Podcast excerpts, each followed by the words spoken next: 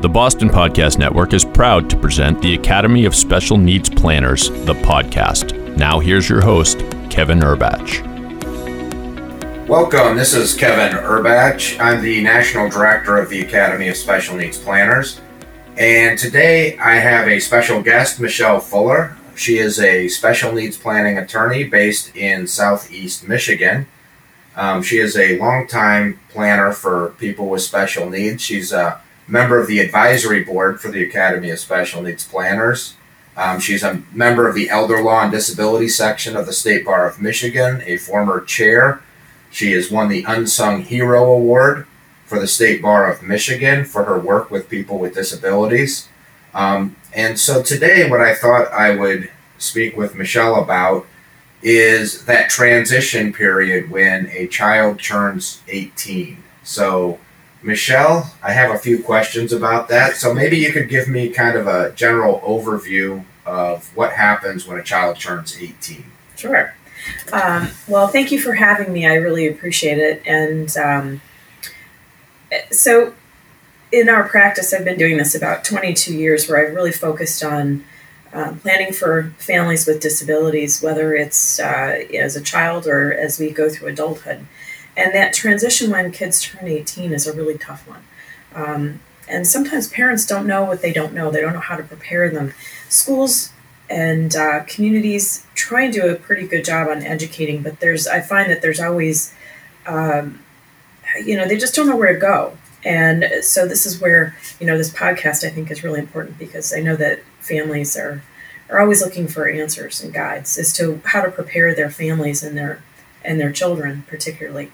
Um, I'm also a mother of four, and one of my children has autism. So, uh, you know, families with special needs don't all look alike. They don't act the same. They all face different challenges, but there are some common elements, and this is one of them. That there's an important transition when all kids turn 18, but particularly when you have a child with disabilities, because they may be, you know, under an IEP or an individual educational plan or a 504 plan if they don't quite need an IEP. So there's an important transition that happens. One, the most important is that they become a legal adult. And so that means that we have to prepare for that and the freedom and independence that that offers them.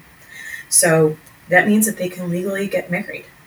They are now in charge of their own health care, their own legal and financial matters. And that, you know, for a neurotypical kid and a parent of a neurotypical kid is scary enough. But then when you have a child that might be vulnerable and may not be able to make decisions on their own, that's really, really kind of terrifying. And so one of the things that we do is we, there are some trigger points where we want to make sure that um, the child is transitioning either to, you know, they need help. Is a court necessary to gain control over those legal financial matters and their health care?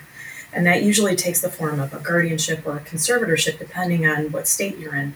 The laws are fairly similar, but those those uh, those transitions are really important. Well, so what happens? Um, so if I have a child who's severely disabled, maybe with um, Down syndrome, or needs a lot of assistance, they might be nonverbal. Mm-hmm. Uh, they might not be able to care for themselves. When they turn 18, I, as the parent, should still be able to make decisions on their behalf. Isn't that correct? No, not not usually. Uh, what happens is that no matter who that person is, the law assumes capacity. The law assumes that that person is able to make legally. They are able to make all the decisions on their own until proven otherwise. And so that means that, you know, if, if you have a child that is that has those circumstances where they cannot make decisions on their own, then you have to legally take steps to be able to do so. And that means filing a petition, filing for the appropriate supervision and uh, appointment through your local probate court. There are attorneys that can help you do that. And a great way to find them is through the Academy of Special Needs Planners has a website that you can find an attorney near you. And all the attorneys that are members of the Academy are well versed in this area. And so you can find one that's local to you to help you through that transition. What's the website for the Academy of Special Needs Planners? It is specialneedsanswers.com, and that is the consumer site. It's got a lot of great information and articles, um, all kinds of guides, including how to find a good attorney near you that's got experience in this area. So it sounds like I need um, some assistance if my child turns 18 and I want to be able to continue to make decisions on their behalf.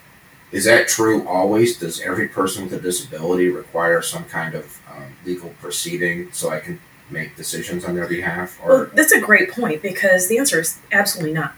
Because people with disabilities doesn't necessarily mean you're disabled. Every there's you know I think like one in six people in the United States has disabilities, and it doesn't mean that um, they necessarily need some sort of court intervention.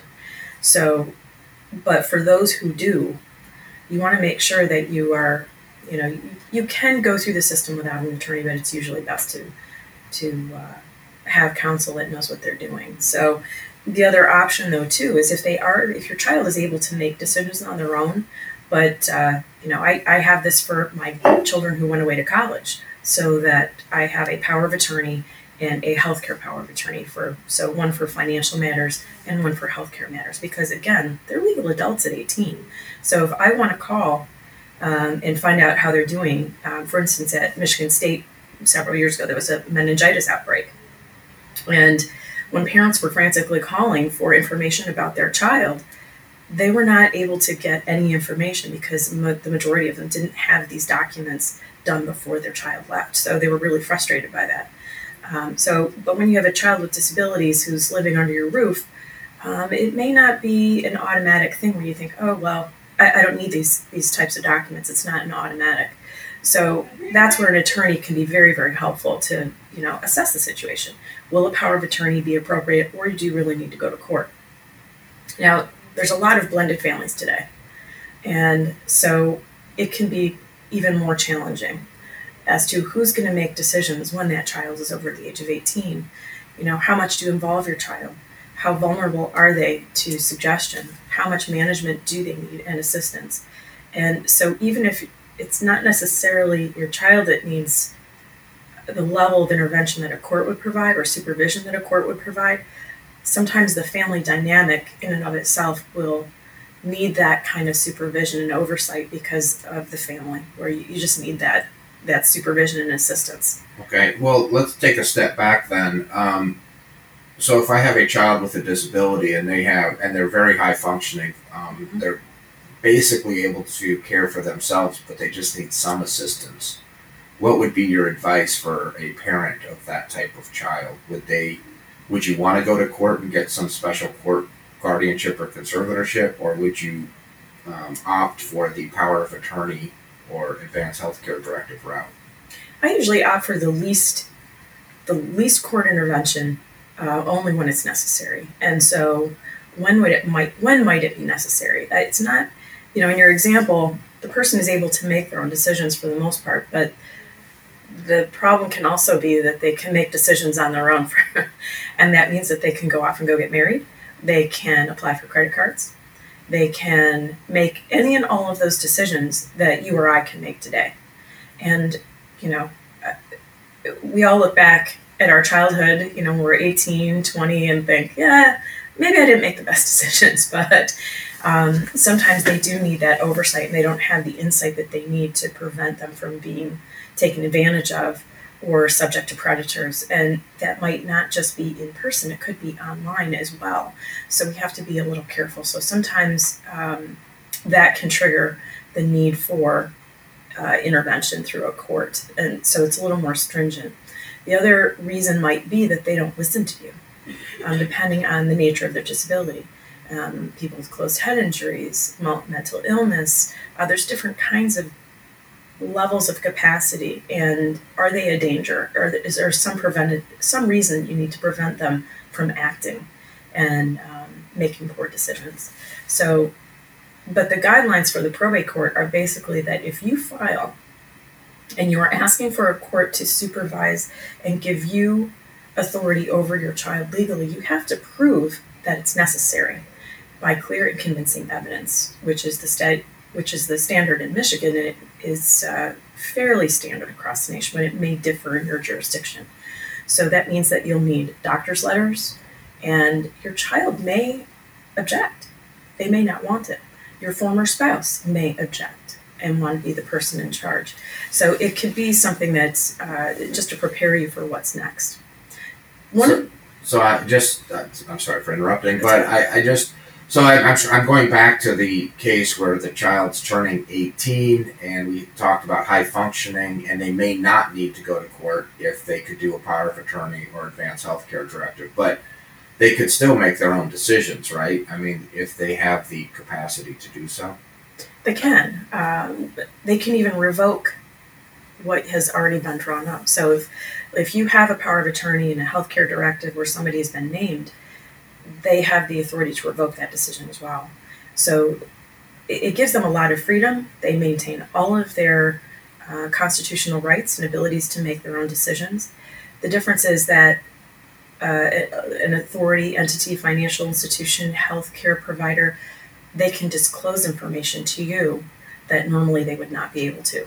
But that's a legal definition. I, I work with a lot of families and they come in with their children who are in their 20s and they're completely nonverbal and need all kinds of assistance. And yet, most of these professionals out there still talk to the parents, don't they? They Or- do. They, they do. For a lot of times, or they will take direction from a parent that's there. You take your child to a sedation dentist or a specialist or a hospital. Many times they will automatically look to the parents, and um, but you don't want to be in a situation where they are very compliant with HIPAA laws, disclosures, and then you're caught caught flat-footed where there's an emergency situation and you don't have the authority to make decisions for your kid. So I always opt to be prepared. Um, but yes, a lot of times they will look to the parent. Um, but you don't want to be caught in an emergency where you can't make Oh. decisions. Okay, so we've talked a little bit about what kind of who has the authority to make decisions for that child who is now considered an adult in the eyes of the law. Um, I think you also mentioned something about an IEP. Can you tell me a little bit what an IEP is and um, how that transition to age 18 might modify what you can and can't do as Sure. a parent? And IEP is an individualized education plan that allows a person with disabilities to have a higher degree of uh, an education plan that's special for that person to accommodate their disabilities. Um, and it's there's a formal process through the school system, and they have a duty to educate that individual in the most uh, least restrictive environment possible. Um, and it may include speech therapy, occupational therapy, physical therapy. But you have to keep in mind that that education plan through the school system is not medical services. Those are all services that are geared toward educating your child. So it, if they're doing occupational therapy or physical therapy, it might be working on how to hold a pencil, how to navigate a mouse, how all education oriented. So it is a little bit different than medical treatment and it goes hand in hand. So sometimes people are confused by that.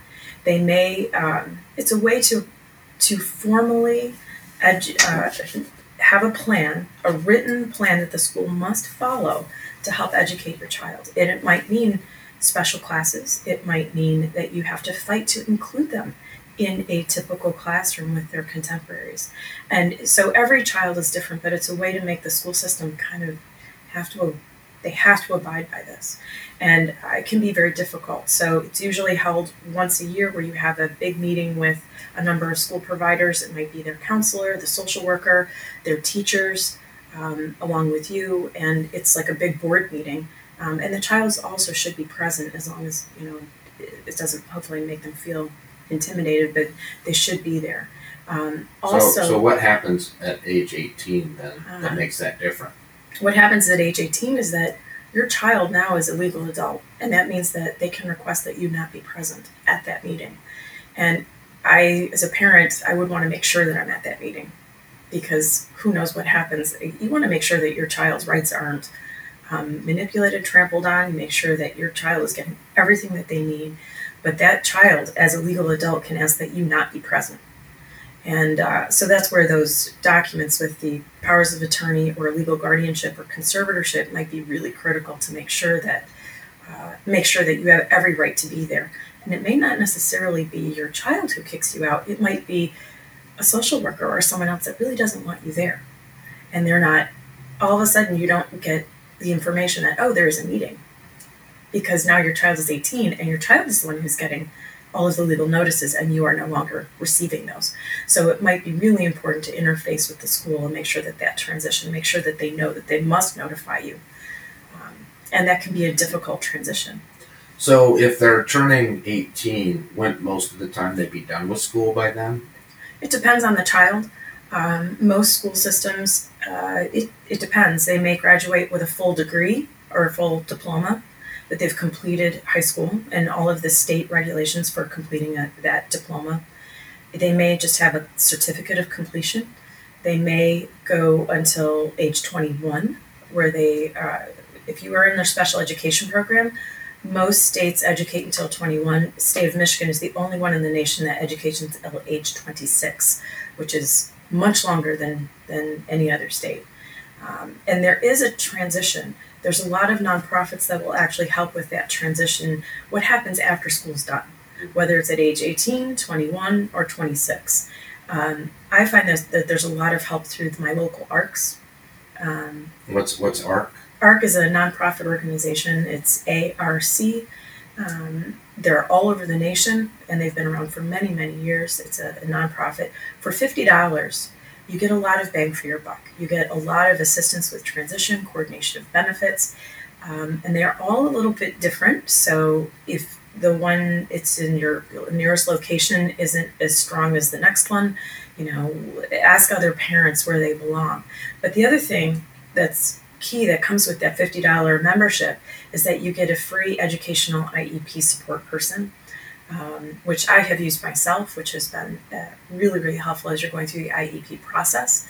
But they're really great about transitioning after school's over. And what's next? Is it a sheltered workshop? Is it a closed environment? Is it, you know, it depends on your child. Um, some ARCs, uh, like the one ARC of Macomb is the one that I work with closely, they actually have on site job training at their facility, which is a little unusual. So there you never know what might be available in your immediate area, but that's a great resource, great place to start. Okay, so you, you mentioned a few other things when we first started, and one of those things was um, eligibility for public benefits, and I think you mentioned um, SSI or supplemental security income. Can you tell me why the age of 18 is so important for mm-hmm. SSI and what SSI is? Sure. SSI is supplemental security income, as you indicated. And once you become a legal adult, you are no longer, as a parent, obligated to financially support your child. Um, and so, what happens is that a child with disabilities who may not qualify for any kind of assistance while they're a minor, why is that? Because you have to declare as a parent, they look to the household and parental income and assets. So no matter how disabled your child might be, they know they don't qualify for benefits because of your financial status. So once they turn 18, they're their own adult. And so that's when they have to look at medical there's there's two pieces of eligibility that a parent has to show or that the child has to show, which is one medically. They have to show that they are not able to perform what's called substantial gainful activity, meaning they, they cannot earn, they cannot work enough to support themselves and earn a living. And that threshold is extremely low, by the way. Um, the other piece is that they cannot have resources or assets uh, in excess of $2,000. That that doesn't mean a checking and a savings account with $2,000 in it each. That means a total combined countable resources of $2,000 the other pieces, so those are the two pieces the medical uh, and the financial qualifications. So, but a lot of my families don't realize that once their child turns 18, they should be applying for that benefit. They don't realize that, oh, their child is actually a legal adult and they look at their own benefits and income that the child has. So if your child is 21 and they're still in school, you should have, you should be applying when they're age 18. Well, what, what, how much money do they get if they qualify for SSI? Sure. What, what is the benefit? What do you get when you apply, right? Uh, so the first thing is that they get an income, right? So supplemental security income is, a, is an income based on uh, the federal benefit rate, which right now is $750 per month. there are quite often there are supplements that go along with that depending on what state you're in so the state of california has a supplement because it's expensive to live in california new york also has a supplement um, and the state supplements vary depending of course on your location um, but it's it, that is accompanied by medicaid it's automatic depending on your state most states are what we call SSI states or 1364 states. It's another way that we refer to that, where if you apply and qualify for supplemental security income, you automatically get Medicaid benefits. Um, there are a number of states, though, that does not. That's not always the case, where they may require separate applications. Um, but in my state, uh, Michigan, and maybe yours too, once you qualify for SSI, you automatically get Medicaid. So that's an important piece. The other thing to remember, and that I often see is missed by parents, is that it's really important to certify that your child is a person with disabilities uh, early on. Why? Because there are benefits if something should happen to you. So if the parent becomes disabled themselves, they retire or pass away, that child is able to make a claim on your wages that you pay into Social Security. It's called Childhood Disabled Beneficiary Benefits. And the thing is, with there's a big difference between those two types of benefits. And we can go in, I know that you're going to have subsequent uh, discussions about the importance of these particular public benefits, but at, at a very high level, SSI is easy to lose. Um, if they're making a claim or they transition over to making claims on their parents' wage contributions to Social Security, those are called entitlement benefits, and you can't screw those up. The other thing is, two years after that happens, so something happens to the parent, they become, again, disabled, retire, or pass away. Two years after they qualify for that benefit, they also get Medicare. So the optimal suite as a parent's age is, you know, your child transitions eventually from SSI to your childhood disabled beneficiary benefit, and then they get Medicare and then Medicaid for other types of benefits. So it's important as we do planning too for estate planning for families that we know what the transition of benefits are so that we know we can plan for what the child might need in the future, especially for you know if parents aren't around anymore. We have to plan for that. We hope for the best and plan for the worst. So those are some of the critical components that we look for as planners is to help help families as they go through life uh, because the only constant is change, right? So it helps to adapt. But one of the key components that I see people miss early on is one that they don't apply when their child turns age 18. And you can start that application process just before they're age 18. You may need updated medical benefits, you may, or medical you know, exams, determinations. Um, I myself am going through this process with my daughter right now, and it's not easy. It's a little frustrating, it takes time um, and a little patience. And depending on where you live, it may take a couple of years to go through this. Hopefully, it doesn't take that long. But the more severely your child is disabled, the quicker that process tends to be. If your child suffers from, say, autism or something that's a little more borderline, it's really important to make sure that you have their IEPs, that you have medical documentation, and that you keep it up along with the list of medications. And understand that the evaluation process as an adult is whether they can work to support themselves. And so you're going to need to make sure that you're filing in an appropriate time frame so that they can take advantage of all the benefits that they're entitled to. It can make a big difference in their financial world as well as the parents in transitioning. So it sounds like when they turn 18, then because they don't count mom and dad's income and resources to the child, they can then qualify for SSI if they are considered disabled, correct? Yep, as long as they meet the financial component. So what we have to be careful is UTMA accounts or uniform transfers to minors, uh, gifts from parents, unplanned inheritances. These are things that we talk about in estate planning meetings with parents when they're doing planning for their child or for their family in general.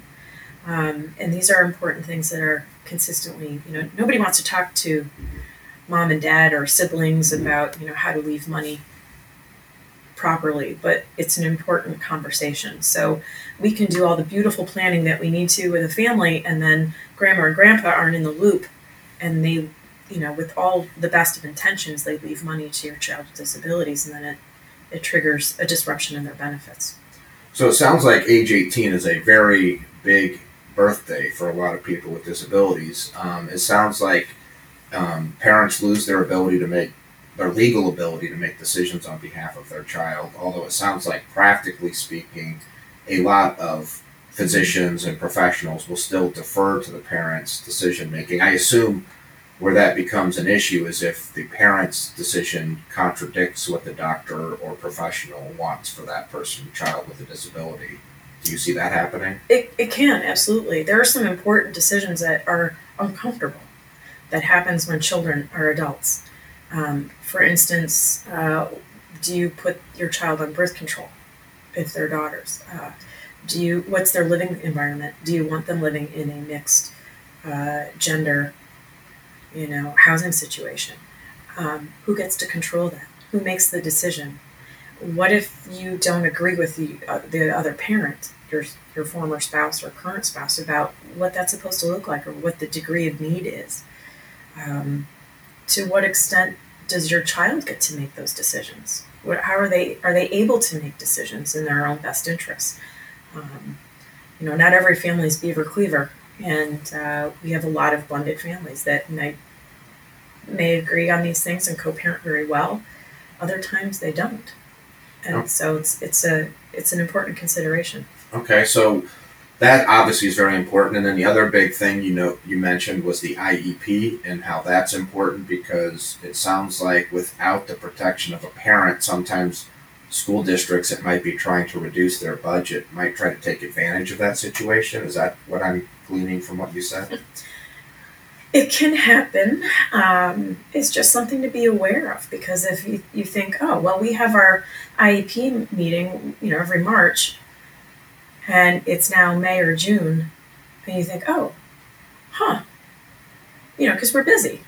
And if you don't get that invitation and then you say to your child, did, did you go to a meeting? What, what happened? Or you call the school counselor, oh, yeah, we had the meeting. wait, wait, what? Um, I'm not saying that that's a typical practice, but it's something to watch out for, and it can happen. So, to the degree that your child needs assistance, I think that it's it's important as a transition age to lean in to really be step into an advocacy role and be proactive about making sure that you've got the legal and financial, medical appropriate powers that you need. Um, there's one other thing that we didn't mention, which is when you apply for Social Security for your child, there's something called a representative payee. And there's a special form to fill out so that you can be the advocate for your child so that Social Security will talk to you because that's a separate designation that Social Security will appoint you. Um, it also means that you will be receiving possibly the check and be able to manage and pay their bills, especially if your child cannot do so on their own. So that's an important um, designation. And then it seems like the final thing you mentioned is kind of the big thing that can occur when a child with a disability turns 18 is, um, well, you talked about qualifying for the public benefit. And as I understand it's about 750 a month. Mm-hmm. Um, does that increase each year or is that just a flat amount?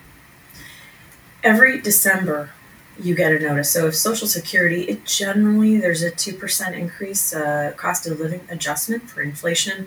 But we've seen over the last 10 years or so, there's been years that they've skipped the increase. So um, it, it goes up, uh, you know, minimally every year, but you'll get your notice in December typically as to what your benefit allotment will be every January. One of the things that I also see, I just want to mention briefly before we leave, is that at age 18, when you're applying for the benefit, and your if your child is living in your household, it's really important to charge them rent. And this is something I see missed all the time because if you are supplying shelter and food free of cost to your child who's now a legal adult, it will reduce the benefit that they receive. So the maximum rate that they start off with is federal benefit rate is $750 per month. But if you check the box that says no, I don't charge rent to my child, it will automatically reduce what they receive by about a third. So it's an easy, easy thing that's consistently missed. So at age 18, when you apply for that SSI or Supplemental Security Income Benefit, make sure you look for that box, check it, and actually follow through. Make sure that you are charging your child rent because you are, um, you can do what you want with that money. So if you charge, you know, $300, $400 a, a month of rent, when you might need it, right? And you're paying for utilities, laundry, their food, um, the cost of supporting them. The other thing is, let's say you're in a fortunate situation where you really don't need that money yourself to support the household. That's a great way to pay for other things. Um, once it's yours and it's in your bank account, parents, you can use that to pay for a life insurance policy to help support your child in the event something happens to you. You can use it any way you want but it's something uh, you can even save for them and leave through your estate plan. Um, there's a number of things, but it's really important, um, and that's something again I consistently see missed. Okay, well, thank you, Michelle. It's been a pleasure. Um, it sounds like this is a very critical planning period, and I know you mentioned the special needs planning website. Could you remind us what that website is again? Sure. It is the Academy of Special Needs Planners specialneedsanswers.com. So if you just Google specialneedsanswers.com or www.specialneedsanswers.com, it's a great place to find information um, as well as an attorney. So one of the last points I want to make is when should you go see an attorney? I think you can go see an attorney at any time, but some of the critical timing on this important transition period of age 18 is at least at say 17 and a half to start getting things in place so that you're ready to apply the month that your child turns 18. Okay, well, thank you again, Michelle. And if you like this broadcast, um, we'd be happy if you if you could share it with your friends and colleagues. And if you'd like to subscribe, you can subscribe to the podcast on iTunes. So thank you.